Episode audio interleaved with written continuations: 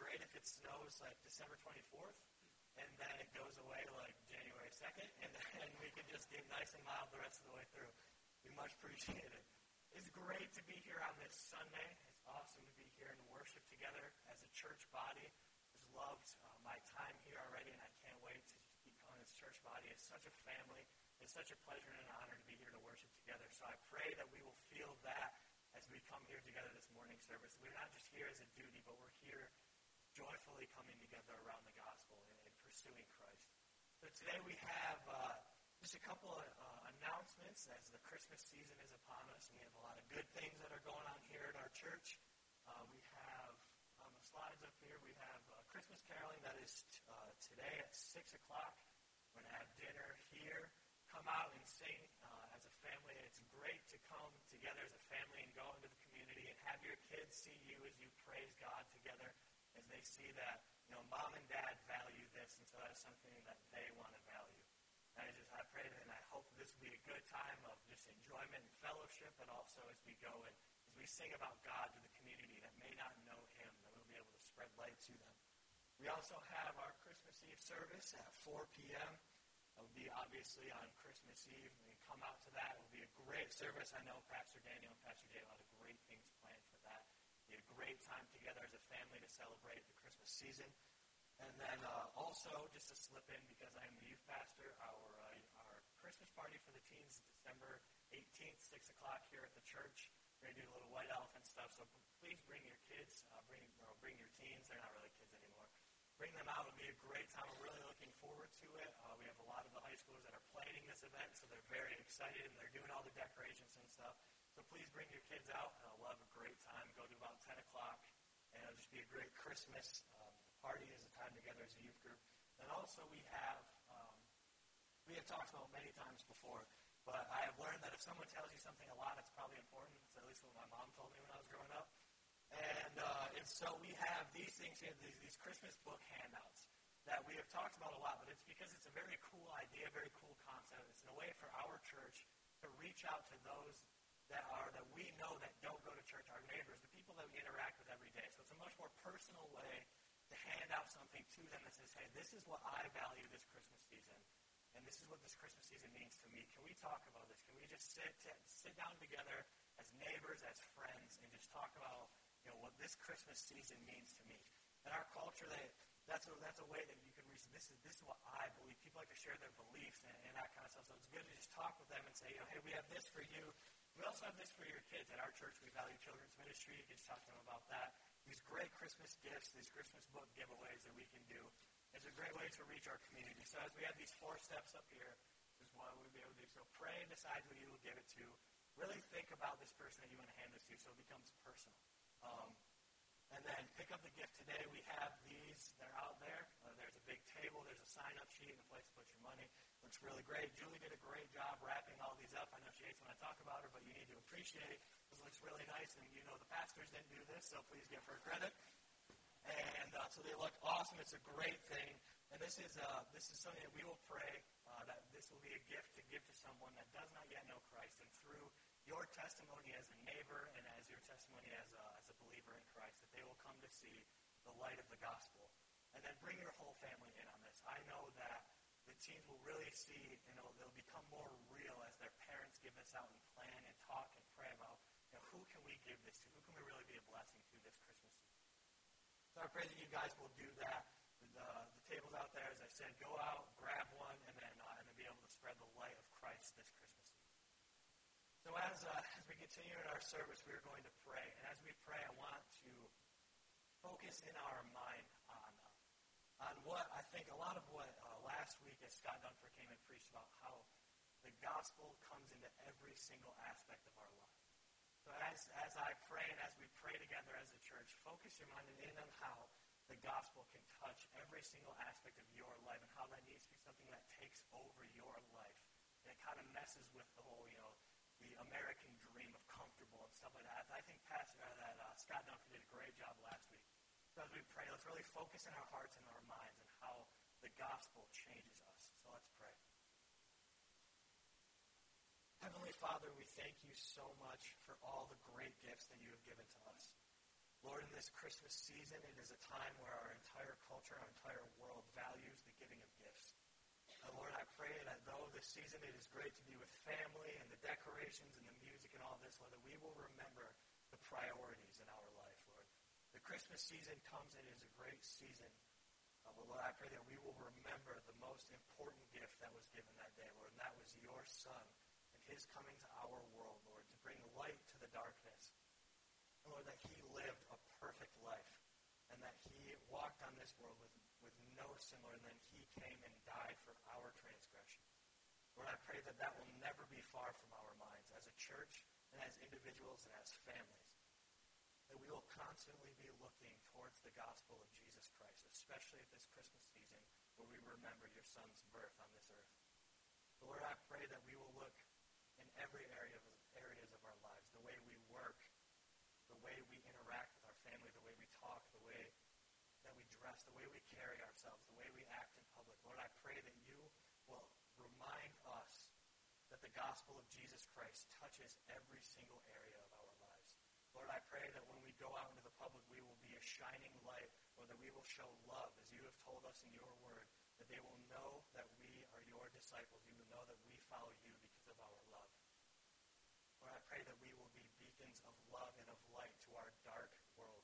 That this Christmas season especially, we will use the gospel and the message of Jesus Christ to bring to bring your name to those who may not know. Lord, I pray that you will give all of us a newfound burden for the gospel, that you will help us all to recognize how important it is that this gospel is to each and every one of our lives. Lord, I pray that you will change our hearts, that you will change our minds to go to what your word says for us, and that is to live a life that is worthy of the gospel of Jesus Christ, Lord. That is a life that is dedicated to you. Lord, as we go about this week and about this Christmas season, keep our minds focused on what is most important. Lord, help us to, to enjoy this season, to enjoy family, but Lord, keep our eyes on you and the gospel of your Son. Lord, I pray as we go throughout this service that our hearts and our minds will be focused on worshiping you, Lord, because you deserve all of the glory and all, all of our thanks and all of our worship forever. Lord, it's in your Son Jesus' name that I pray. Amen. Let's stand again together. Before we take in the Lord's Supper, let's remember and rejoice in the truth of the love of the Father in giving his Son to take away our sins from us. He left his Father's throne above, so free, so infinite his grace, emptied himself and came in love, and bled for Adam's helpless race. Tis mercy all, immense and free, for oh my God, found out me. Amazing love, how can it be? This is a season where we pull up a chair, or at least we walk up to counters, and we eat our, fam- our favorite cookies, our favorite treats, our favorite meals, maybe our favorite beverages. There is nothing more rich, more edifying, and more satisfying and than what we get to take part of right now. It's not in anything of this particular bread that we eat or in the juice that we drink in and of itself. But we are taking place taking part in what was a meal. We call it the Lord's Supper or Holy Communion. Jesus told us, he told all his followers after him that they should regularly do this. And when they do this, they proclaim his death until he comes again. They remember his death in a way so that they are grateful and they, their faith in God is strengthened. Think about this. We don't just talk about God's death right now and his sacrifice and his forgiveness, and which all started in a unique way at Christmas. It started way before that when God made a promise in the Garden of Eden. And he said, I'm going to I'm gonna come and make things right someday through the seed of the woman. But it, it came in a greater way at Christmas. Think about this. God tells us to take something in our hand that we literally eat and then put it in our mouth and eat it and then drink something and use that to remember that Christ's body was broken and crushed for us. Jesus' blood was literally shed for my forgiveness and your forgiveness and everyone's forgiveness who puts who turn away from their sins, repudiate their own ability to have any righteousness in themselves, and cling to Jesus as their righteousness, as their forgiveness, as their passport to God and relationship to God. And Christmas is where it starts in a very unique way. John the Baptist was a special forerunner proclaiming God's grace. And his father was given a prophecy, and he said this in the end of Luke chapter 1. We're going to be in Luke 2. At least we should be in Luke 2 in this coming month as we think about Christmas. At the end of Luke 1, this is what John the Baptist's father, Zechariah, said Blessed be the Lord God of Israel, for he has visited and redeemed his people. In the book of Ruth, we are going to see redeemers, pointing to the Redeemer. We are going to see a Redeemer that is so relevant to your needs this Christmas and your neighbor's needs this Christmas. A Redeemer who comes, and a Redeemer, for a Redeemer to be necessary, you needed to be in a real bad state. You needed absolute free grace where somebody would, at great cost, purchase your debt and free you that you may continue on your inheritance and your life. And that's exactly what Jesus has done for us. Every Sunday we come and celebrate that. But in, a special and unique way, we're going to do that with communion this morning. Who is communion for? You are invited to come to this table in just a couple minutes if you have been baptized into Christ and you are turning away from your sins and looking alone to Jesus for the forgiveness of your sins. You should be part of a, a, local church, and maybe you're in the process of finding that local church. You should be part of that local church and functioning. But I invite all of you to come if those things are true and, and God is at work in your life. Now, if if say you're here this morning and you're seeking God and you're not sure where you are with God, uh, it's okay if you don't come up. We're, we're, glad you're here, and take this time to hear the message this morning. And God is, we believe that God will be and is at work in your life. And the fact that He even brought you here this morning. And so, what we're going to do is we're going to we're going to play a song, and we're going to form two lines. If you're if you've been here for a while, you know this. We're going to form two lines, and you're going to come on up here, and you're going to take. We'll have some deacons up here, you'll take a piece of bread, you'll take a cup, and you'll go back and sit down and take the time to pray and to thank God for what He's done. Ask Him to encourage you in the faith, to strengthen your faith, to believe in His promises. If you if sins come to your mind of towards one another or or your attitude towards Him, would you confess those sins? We do have gluten free bread here for those that are that that would be a help to you as well. We're gonna we're going to thank God. We're going to celebrate and obey what God has called us to do in this communion. So I'm going to have you stand. Let's all stand. We're going to play. At the end of this time, I'll lead you in taking of the bread and the juice. And so let's play and let's come. Jesus taught us this meal when he was at the Last Supper, we call it, the night he was betrayed. And, he, and before he broke it and gave it to his disciples, he blessed it. Pastor Jay, will you thank God for this meal that we've been given? Let's go before the Father's throne in prayer right now. Heavenly Father, we thank you for giving your Son, sending your only Son in flesh and blood as a baby, flesh and blood that would be torn for us, blood that would be poured out in love. We thank you for this gift. We thank you for the salvation. It is completely undeserved. We thank you that you love unworthy sinners like us. So we partake in this in joy and gratitude to you, Lord Jesus, for your sacrifice given for us. Amen. This is what Zechariah said about the Savior. He will give knowledge of salvation to his people in the forgiveness of their sins because of the tender mercy of God whereby the Son shall visit us from the on high, to give light to those who sit in darkness. Aren't you glad? And in the shadow of death, to guide our feet into the way of peace. Let's take and eat and drink.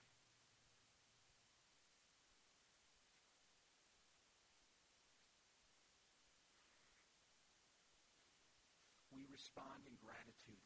We, reso- we respond in gratitude through song and through giving. Well, we have a normal offering at the end of the service this morning. We're going to take the Grace Fund offering that goes to those who have needs within the body and outside of the body as we show mercy to people. And so we're going to take an offering, pass your cups to the middle, and we're going to sing as well.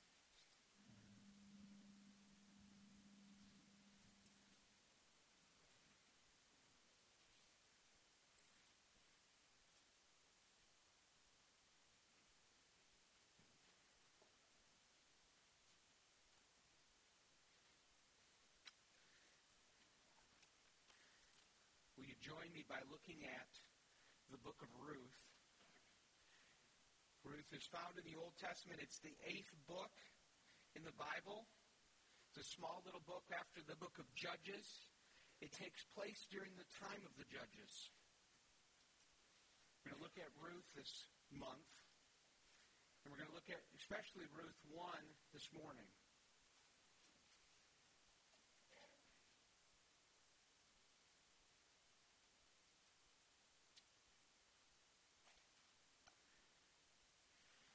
Several centuries ago, a hymnist put together a, a, a hymn, a poem,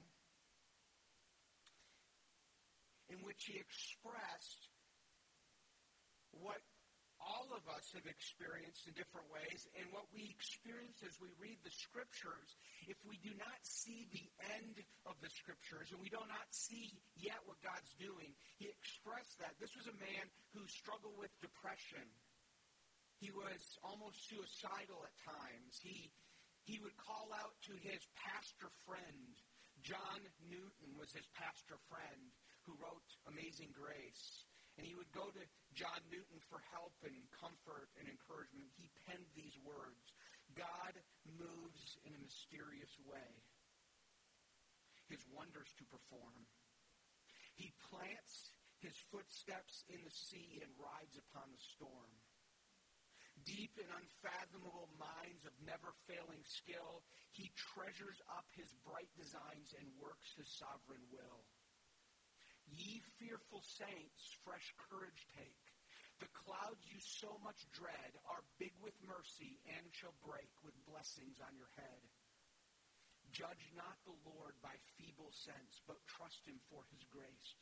Behind a frowning providence, he hides a smiling face. His purposes shall ripen fast, unfolding every hour. The bud may have a bitter taste, but sweet will be the flower. Blind unbelief is sure to err and scan his work in vain.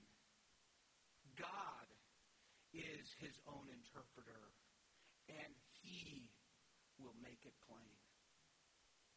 I know that I stand here in a sanctuary, in a room, with people that have experienced all types of pain and suffering, some more than others, some very little. For some, the most might have been a sports injury. For some, it may have been the frustration of being slighted at work, but for some, it is the bereavement of a spouse, of a close family member. Some it's chronic back pain and long-term head injury effect or a special needs problem that took place that, that has impacted the family from birth and has changed everything, or broken dreams, or a broken marriage, or financial stress and anxiety, or anger, or angry and bitter children that are grown up, or aging and dementia, neurological diseases, or chronic pain, fibromyalgia, loss of children and early death, an unbelieving spouse, or wayward, unbelieving, and rebellious children, or family members that are just antagonistic, and Christmas just brings you to memory of that, or st- a stressful, futile work condition, or the fear of what could happen. Will that cancer come back? Or spiritual and emotional pain from past churches and past pastors, or dealing with personal and family mental issues, or dealing with insomnia. I mean, it doesn't end. It might be smaller things that you feel right now, like vacations plans canceled because of illness, or your car breaking down, or the bank making a mistake, or the wash machine breaking down at the worst time, or a fridge or a freezer going out, or you tear your dress or wreck your jacket on the way out to church, or your class notes were stolen, or your purse was stolen. We live in a world where there is suffering as sparks fly upward, says the author of Ecclesiastes. And this morning and this month, we are going to enter into the Christmas season with a, a book of the Bible where God is writing a beautiful story. A story that actually happened a story that God had. We don't know who the author, the literal author of this was, that penned these words down, but wrote these words down for your faith and my faith, that we may trust in the living God and put our hope in Him this Christmas. We're going to see a story that, that really sends us into Bethlehem. It literally does. We know what Bethlehem means because, and we think of Bethlehem, we think of a manger. We think of no room in the inn. We think of Mary and Joseph and the babe lying in a manger. But here we have a story in Bethlehem. We have a courage of an unmarried woman we have the courage and faithfulness of a man towards that woman. We have dark circumstances, and we have God bringing a redeemer. Doesn't that sound like Christmas? We have that in the book of Ruth. But let's ask God to help us see what he wants us to see. Let's pray. God, I pray that you would come and you would bring blessing and grace and eyes to see and ears to hear and hearts to rejoice and truth, these truths to cling to. I pray for those that are hurting this morning, maybe from the loss of a wife or a loss of a husband or the, the, the disillusionment of a relationship or a pain in physical just, just the physical pain of suffering and sickness or emotion. God, I pray this morning you would bring grace. For those that are not in that situation, instead are in a good station physically and emotionally right now, I pray that you would bring compassion and a, building up of the sovereignty of God in our minds and hearts so when those things come, we are prepared. But I pray, God, that you would so unite us as a church to cling to the Redeemer, Jesus Christ, this morning. And I pray this in Jesus' name. Amen. The story of Ruth is a love story. It is a beautiful work of literature with an even more beautiful. It is a story of friendship and loyalty, of courage and of action, of tragedy and triumph, of loss and gain, of suspense and joy. It is the story of a family during the time of the judges. God's people were in the land, but were in rebellion to God. The kings hadn't come yet. They cry out for a king someday, but they don't have one yet a Hebrew family in Bethlehem, they leave their home because of a famine, and they go to the pagan land of Moab, where when they get there, after a period of time, the head of that family, Elimelech, dies in Moab. We don't know why he went to Moab. It could be that he went, we, we know why he went to Moab. We don't know his spiritual condition going to Moab. He could have gone out of rebellion and not trusting in God, and he went there because he was fleeing to try to figure things out, or he might have gone in faith. We don't know that.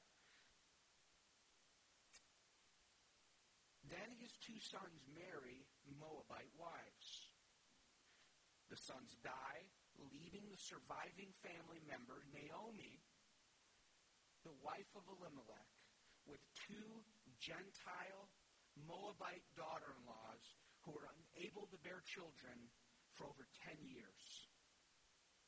Naomi is now without a husband and without sons to carry on the name, without land or hope, home or hope. She is absolutely empty. She is the one, the name, her name, Naomi, means pleasant or sweetness. But instead, she insists that her friends call her Mara, or bitterness. She knows God has done this because God's in control of all things. Just like Job knew that God was in charge of even his suffering, even though he allowed Satan to do it. And she is the desolate one. You know what desolate means? It means deserted of people and in the state of bleak and dismal emptiness. But Naomi is going to experience grace that Isaiah prophesied years later in Isaiah 54 1 about something greater when he wrote, Sing, O barren one, who did not bear. Break forth into singing and cry aloud, you who have not been in labor. For the children of the desolate one will be more than the children of he who is married, says the Lord. Because God comes and he does something great.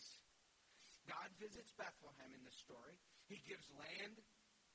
He gives the land food again, and she returns to her homeland. Although she feels she's alone, she's not alone. Her Moabite daughter-in-law, Ruth, clings to her. In a deep act of loyalty or kindness or hesed, and faith in Yahweh, the God of Israel, Ruth leaves her homeland, leaves her opportunity to remarry, leaves the security of home, the security of family, and she makes Naomi's home her home. She makes Naomi's God her God.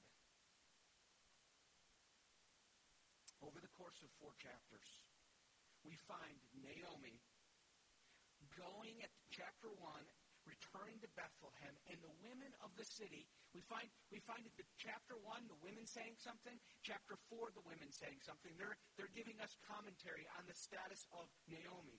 Because although this book is called Ruth, Naomi becomes a central figure in this of what God's happening in the life of Naomi. And in chapter one, we find Naomi, the women going, Who is this? Naomi? Is this is this pleasantness? Is this sweetness? She has nothing. She's lost everything. She, she has everything that culture of a traditional culture would value.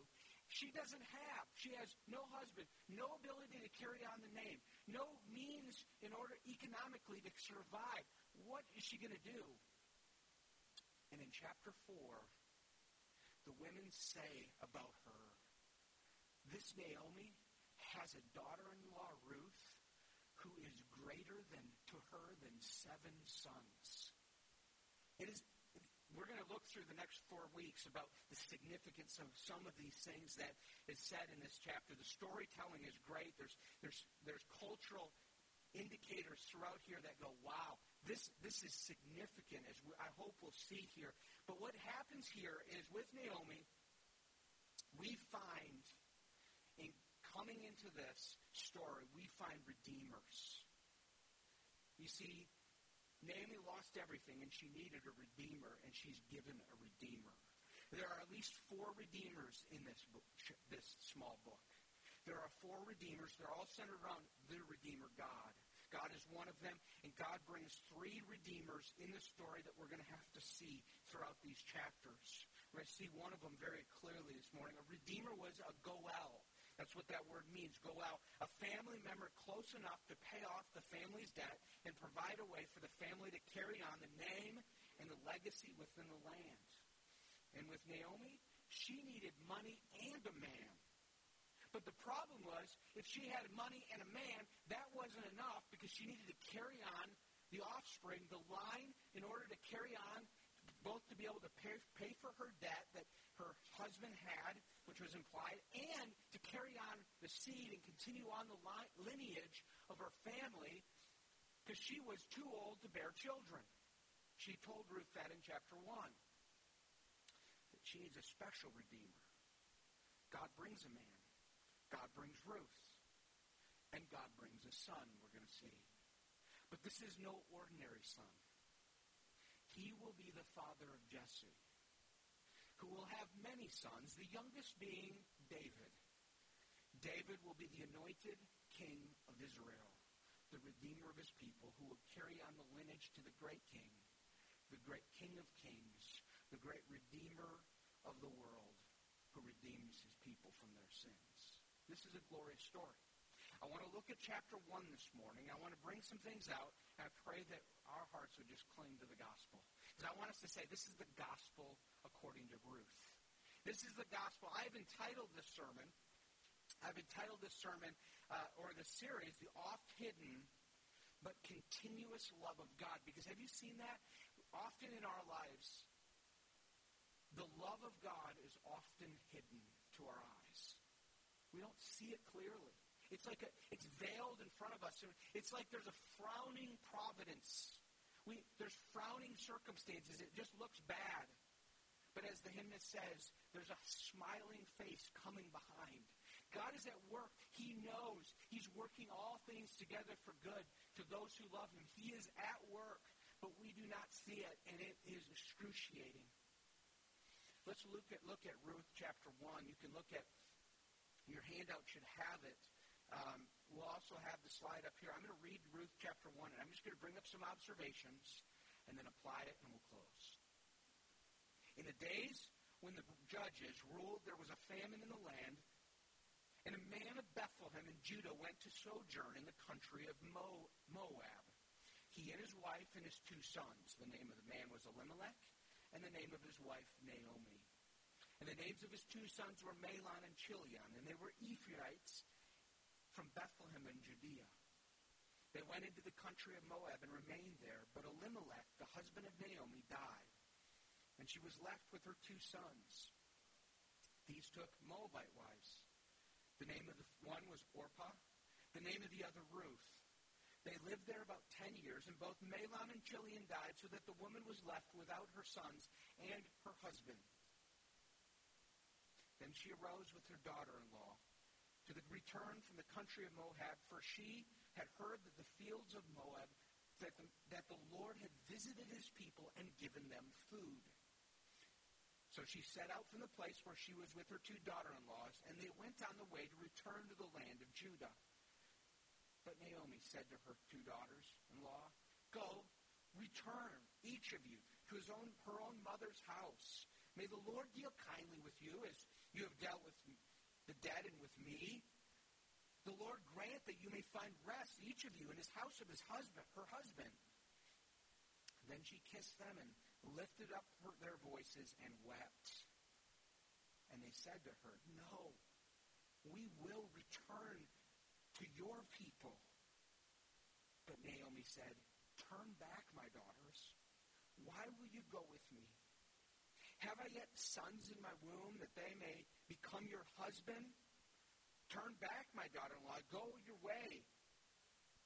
For I am too old to have a husband. If I should say I have hope, even if I should have a husband this night and should bear sons, would you therefore wait till they were grown? Would you therefore refrain from marrying? No, no, my daughters.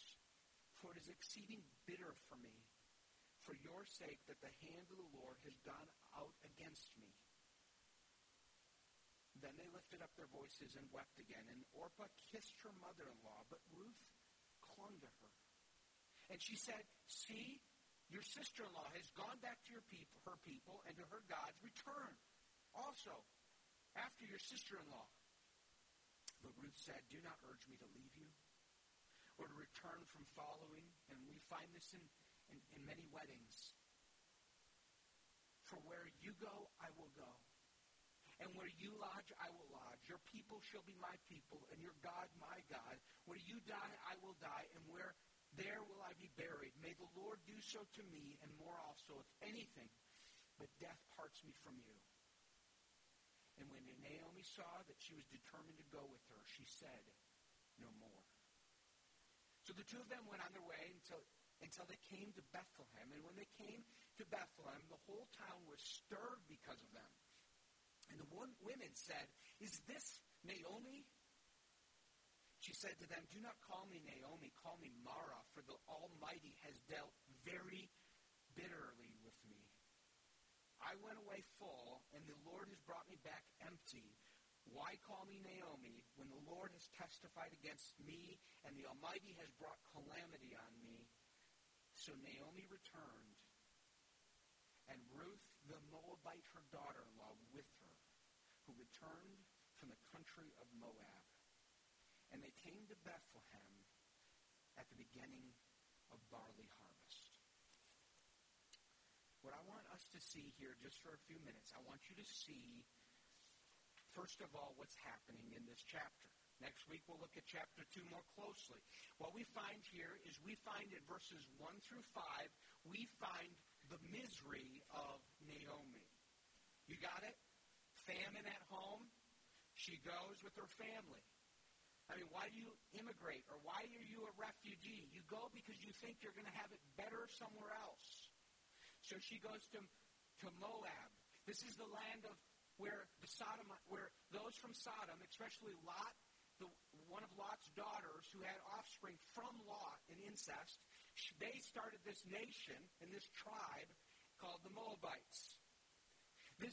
This, is the people that God said in Deuteronomy 23 that no Ammonite and no Moabite will be able to enter into the presence of the sanctuary to the tenth generation. These are not godly people. And they go to Moab. Moab. They go to Moab, and at some time, her husband Elimelech dies. A little later, after her sons had been married for 10 years, to Moabite women who, at least in Jewish law, they shouldn't have done.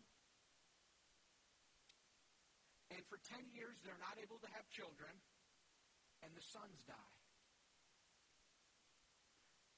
Naomi's in misery. Are you depressed yet? Number two, we see the despair of Naomi naturally. She, she seeks to persuade her and daughter-in-laws, don't enter into my misery. Don't, the Lord's dealt bitterly with me. Why do you want to go with me now? You need to go back to your home. You need to go back to your land. You need to go back to it. I am, and you see the misery because she's saying things. She's saying, go back to your gods. And I, I do believe Naomi was a believer. He, she was, had faith in this God because of some things that are going to come out later on with Ruth's attitude towards Naomi. But at this moment, she's not herself, and she's, and that's what happens when we're in pain and we're in misery. We find the despair of Naomi. She's persuading her daughter-in-law to stay in Moab, even though she knows at a human level it'll be better in Moab. She says, "You, you just stay there. Don't follow me." She emphasizes in this we find her hopelessness. We find her despair. She says, I am the God has brought calamity upon me. Don't call me pleasant in any way, shape, or form. Call me bitter. You feel that in your life right now? Have you felt that in your life? Despair? Where just circumstances in your life have brought a bitter pill. Has does the bud have a bitter taste? God says, we are going to see in this that sweet will be the flower but not yet. Not yet for Naomi. Naomi is in pain. And she tells her daughter in laws, Go, I am going back. I'm going back alone because I have nothing. My body is dead and that I can't bring forth more offspring. Because that's the only way she could imagine that God could use to carry on the line of her husband, which was very important, especially in traditional culture. And thirdly, we see the loyalty of Ruth. Ruth insists on sticking with Naomi and on sticking with Naomi's God. And in this chapter, we find the first signs of a redeemer. We find Ruth who says, No, Mom, I'm not going to my mother's house, my biological mother's house. Even though there is where I have hope of getting another husband, I have no hope of getting another husband with going with Ruth. I am going to go, I am not going to go back to my homeland because even though at my homeland I'll have a home, I'll have a house, I'll have family, I'll have an opportunity for provision and security and all of those things, I'm not going to do that. I am going and I'm going to cling to you, Naomi. And we find out why in chapter 2 in a clearer way about what's going on in our heart. But here we find absolute devotion and loyalty to Ruth, but even more important to God. At some point in Ruth's life, Naomi and Elimelech, or Naomi or Ruth's husband, rubbed off on her and impacted her in such a way that she said, I will follow the God of my husband and my mother-in-law. And I will, I will abandon all of this with the promise of nothing good here because I want this God. I want this God. And we find Ruth absolutely loyal to Naomi and to God, and she declares that when she says, Your land will be my land, I'll be buried with you. If you where you die, I will die, and may God curse me. If anything, but death separates us. I am I am laying it all out absolute devotion. And lastly, we see the return to Bethlehem. Verses 19 through 20, they come. The people are shocked at Naomi's loss. Naomi's full of this despair and bitterness. She, she expresses it out loud. But there's a ray of sunshine, just a little one. There's a ray of sunlight shining through this chapter. There's a ray of shun- sunlight of light in the midst of Naomi's darkness. Naomi doesn't see it yet, but we, as the, the readers of a story that can, in one sitting can read all four chapters, we could go, "Hey, Naomi, if you if we could say just hope in God." Uh, yes, there's a frowning providence. Behind a frowning providence, God is hiding his smiling face. If you just hold on a little longer, you're going to see it. We get little clues of it at the end of this chapter. One, we get it, first of all, by the loyalty. She's not empty. Even though in that culture, having a daughter in law who was barren and hadn't bore any children, that's empty in her mind. Yeah, I have Ruth, but that's, that's all I have. That's what often darkness allows us to see. We don't see the good that's coming, and that's just, we, we, we just feel that despair. But we find in the last phrase of this chapter a foreshadowing of grace to come. And they came to Bethlehem at the beginning of barley harvest. This means it's probably in the month of April. Of April was when barley harvest was time was coming, and she just got there in time. And we're going to find out what happens at barley harvest next week. You already know if you've read the story. I already gave you a little bit of it, but I didn't tell you all the plot that takes place in this. But what I want you to see in here I want you to see two real important things here. This is important for all God's people to hear because all God's people live in a world that Ruth lives in in some degree or another. We live in a world that's after the fall of man, and therefore sin and corruption has come into this world. And it's before the final redeeming of this world where God wipes away all our tears. And we live where there is brokenness, but we live where there's a redeemer. And I want you to see, first of all, in this story, that God is sovereign in all the affairs of life, including the hard times. We see that in chapter 1. God is sovereign over all the affairs of our lives and Ruth's life and Naomi's life and Elimelech's life. He is, he is in sovereign control over a man named Boaz that we're going to be introduced to in chapter 2. He is sovereign. He, sovereignty means He is in absolute control. A sovereign king is one who uh, can make a decree, and that decree is fulfilled.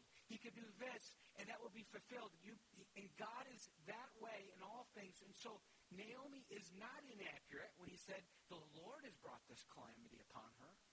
She is not inaccurate in saying that, but she does not yet have the hope to see that in the midst of that calamity, God is going to work. God is going to work. God is sovereign in this chapter in bringing a famine in the land in Bethlehem, ending the famine, of bringing death to these people, bringing emptiness to Naomi. We don't know if it was because of sin, and sometimes it's there's this type of sin and discipline. There's discipline and punishment that God brings because, in, in these circumstances, but not all the time. Quite often, it is God is just doing things that we will not know until later on, and it's not because of sin or judgment in any type of way, but God has just allowed it for His purposes, and someday we will thank Him. Someday. But secondly, we see God's grace still shines in the deepest darkness. That's where I want us to land here tonight as we finish. God's grace still shines through in the deepest darkness. I, I want and I hope those this morning who are feeling really hurt, real alone, where where every day feels like just it is the clouds just surround you and they overwhelm you, where everything is tainted by sorrow or hurt and loss, where you look around and you feel anxiety and pain. God's Word teaches us that in the midst of darkness, in the midst of the deepest darkness, God's grace still shines through. And we see that, and we see that at Christmas time. The Roman Empire had control of all of Israel. God said he was going to someday bring a king, a Messiah, who was going to deliver his people from their sins and for freedom and bring them freedom and rescue and restore the world. He was going to actually do more than that. We find he was actually going to do what he promised to Abraham, the father Abraham, and say, I am going to bring all the nations and I'm going to make them my people. And through Abraham's seed, all the nations will be blessed. In the midst of a dark, dark world, a world where the leaders of that empire were crushing people, were crushing, there were slaves abounded all over the world. More people were slaves than free. Where children were being abused and killed, women abused and killed. Men were treated either as slaves or property of the empire. And God sends a light, the light of the world, into darkness. And in this story, we find God bringing strange redeemers. A strange redeemer in chapter 1 that no Jew would ever imagine God do, do it this way. A Moabite woman a, a woman who was a widow, a woman who couldn't bear children, she clings to Naomi because she has faith in her great a great God that she learned from Naomi, and there is grace that shines through this chapter in three forms. Just hear this. Through first through the form of deep friendship. However that's happened over those 10 years plus, something happened in Ruth's heart and life. And I would say it must have happened in some way through friendship. And Ruth had a relationship with her mother-in-law and a relationship with this family. And in, through relationship and eventually the marriage relationship, she realized that I'm going to abandon everything to cling to God. And I think there's a truth in this story about friendship. The main purpose of these ch- chapters aren't friendship, but friendship is a sub theme. And I think there's an application here the way God works at this church and works through grace and works God's work in the life of a church and among his people to bring spiritual growth and grace is through friendships. And, and take note of that. Thank God for the friendships you've had and pray, God, help me to be a good friend to the one who's hurting. Help me to now start building and investing in people's lives. I need the friendships, the friendships that I think brought brought Ruth to God and now brings Naomi out of despair. We'll see in chapter 2 through 4 how God uses grace to come through the form of a friend. Yes, a daughter in law. Yes, a mother in law, but friend nonetheless. The grace of God shining through friendship. But secondly, we see the grace of God that's coming through and it's breaking through cultural barriers. We are, we are not Middle Easterners. And we are also in a non-traditional culture. A traditional culture, we, we emphasize individualism now and appearance and our physique and all, what people will think of us and all of that. They did too in some ways, but it was in different categories. They, a traditional culture carried, cared about the name and about honor and carrying on, passing on the name. And we find here grace overcoming those cultural barriers, so much so that Ruth looks at Naomi and says, I'm following you because I, your God overcomes all cultural barriers. Your God is so much better than security at home. Your God overcomes my need to be married because with my that God I have more than any husband or any spouse. Any anything that brought significance to Ruth, Ruth said, God makes up for all of it. As he, she abandons her old way of life, and that's the third grace shining through. The grace that led to absolute devotion.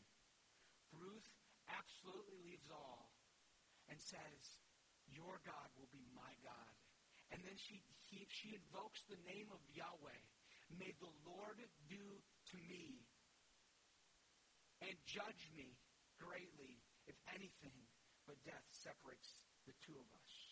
And we find the oft hidden but continuous love of God here in the story. Now, as we close, as we close and you reflect on, man, God is sovereign but life hurts. It stinks sometimes. It, the, the circumstances that flood through my life is just hurtful. It's full of pain and suffering. And you might say, God, I, I see a redeemer here. We're going to bring out these redeemer themes in the next few weeks. I see a redeemer, and I want to. You might go, I, I do want to have that faith that we find in Ruth, because it is a faith that we see that we'll see in chapter two. Ruth's faith in God. But here's what you need to see before anything. Before you can ever have the grace filled friendship and be that type of friend to someone else, before you can ever overcome cultural obstacles or absolutes and say, God, you're everything, and give that absolute devotion to God, you must realize there is a Redeemer that was greater than Ruth that did everything for you. There, Ruth left her camp to go to be with the suffering Naomi. Jesus left the camp. In Hebrews 13, he left the camp, leaving and taking despi- being despised and ashamed, and he did it so that you would be accepted you need to accept that once again. And if you've accepted, rejoice in it. You need to accept the you need to accept the one Jesus who did didn't like like Ruth say, if I will not let anything separate us but death. Jesus said, I'm not going to let death separate you from me. And I'm going to do that at a great, great cost. Ruth paid a great cost at that moment in devotion to Naomi and devotion to her God because she knew that God was worth it. And Jesus paid a great cost by laying down his life for you and for me because the praise of the Father was worth it to him in revealing God's love for you. There is no hope that we have to face the frowning circumstances of our life that bitter pill comes into our life, or the, the good life that is absent from the greatness of God and therefore is not good at all. Apart from looking to the Redeemer, it doesn't happen by first imitating Ruth. It's first, it starts by saying, I could never be like Ruth. I could never be like anything like that, but I'm glad that someone was for me. And I receive him by faith once again. I, I've been saved and I keep trusting in Him. Or I haven't been saved. God, I come and receive you today, this Christmas season, and I believe in you for eternal life. You are my, you are the rudder for everything. You are the one that that I can then say, yes, let goods and kindred go, this mortal life also, the body they may kill, but God, you are alive. You may slay me, but you are my Redeemer. And I will live again to look to the Redeemer. Look to the Redeemer that's foreshadowed in Ruth and seen in the Son. And in fact, the great grandson of Ruth, who then carries on the line. Let's pray. God, I pray that as we continue on in this, I pray that you'd be moving in our hearts. You would be moving in our hearts to believe and love the gospel of Jesus Christ in a greater way. God, do, do gospel growth in this church grow the gospel in our hearts, grow the gospel outwardly to people that have not received it yet. I pray that as we look at this, Ruth, you bring comfort to those this morning by helping them look to their Redeemer and find grace. God, thank you that someday you will wipe away all tears. And all our grieving will be as though it's none when we see the end and we experience your absolute Oh God, I pray this morning that you bring peace, though, in, in, in a way. I pray for those this morning that are, are suffering a loss of a spouse or a loss of a relationship or a loss of health and, or a loss of something so deep in their lives. I pray for those that are anxious about possible losses. I pray for those this morning that just feel maybe just just blah things of the Lord. And I pray that you would draw, God, this morning. Draw young ones, draw parents and fathers, fathers to their children and children to their parents. I pray that you would, God, this morning do a work in feeding and blessing us. God, thank you for your word. Keep using it. Keep using it until you come. And I pray this as we sing in Christ alone, who is our rock, who is our fortress, who is our righteousness. No condemnation, but in, is ours because of him pray this in Jesus' name. Amen. Let's stand. Okay, as we close, if I can have all the men's attention, women, you can continue praying. Um, it's not in the bulletin, but we are meeting together this Saturday at 8 a.m. for breakfast. And we'll be talking about biblical manhood and what God has called us to do, as well as enjoy breakfast and fellowship together. And I hope you can come and join me next Saturday morning at 8 a.m. Here's the benediction. And join us tonight at 6 o'clock for a meal and for caroling. So Jesus also suffered outside the gate in order to sanctify the people through his own blood. Therefore, let us go to him outside the camp and bear the reproach he endured. For here we have no lasting city, but we seek the city to come. Through him, let us continually offer a sacrifice of praise to God. That is the fruit of lips that acknowledge his name. And do not neglect to do good and to share what you have for such sacrifices are pleasing to God. If you agree, would you say amen? amen. You are dismissed.